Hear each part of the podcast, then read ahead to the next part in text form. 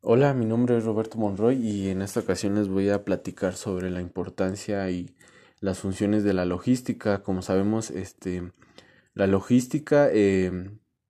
se deriva de la necesidad de mejorar el servicio al cliente, eh, mejorando eh, la fase de mercadeo y de transporte al menor costo posible para una empresa, ya que esto permite un mejor gestionamiento en el desarrollo de las actividades de, de la misma, ¿no? ya que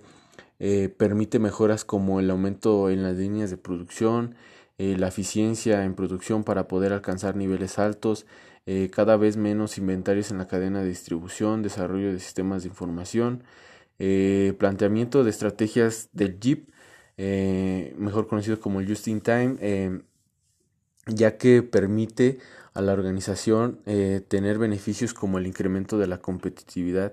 y mejora de la rentabilidad de las empresas para acometer el reto de la globalización. Esto quiere decir que se puede expandir para poder tener más utilidad. Eh, también permitirá eh, la coordinación óptima de todos los factores que influyen en la decisión de compra, eh, calidad, confiabilidad, precio, empaque, distribución, protección y servicio. Esto quiere decir que va a cumplir con las expectativas del cliente, ¿no? Eh, también eh, permitirá la ampliación de la visión gerencial para convertir a la logística en un modelo o un marco, en un mecanismo de planificación de las actividades internas y externas de la empresa. Esto quiere decir que tendrá una visión eh, interna y externa para poder tener un mejor, este, una mejor visión en general para llevar lo, lo que conlleva la logística. El producto eh, adquirirá su valor cuando el cliente lo reciba en tiempo y en la forma adecuada al menor costo posible, ya que el cliente, eh, aparte del precio, pues va, va a preferir pues la calidad, ¿no? no solo un servicio que tenga un menor costo.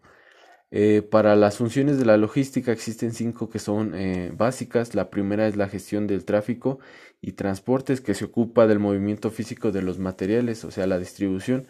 Eh, la segunda es la gestión del inventario que conlleva la responsabilidad de la cantidad y surtido de materiales que se han de disponer. Esto permitirá, esto permitirá optimizar el uso de los materiales que se tienen. Eh, la tercera es la gestión de la estructura de la planta, eh, que consiste en una planificación estratégica del número, eh, ubicación, tipo y tamaño de las instalaciones de distribución, ya sean almacenes, centros de distribución conocidos como sedis o incluso las plantas que también pueden conocerse como naves industriales. la cuarta es la gestión del almacenamiento y manipulación de los materiales que se ocupa de la utilización eficaz del terreno destinado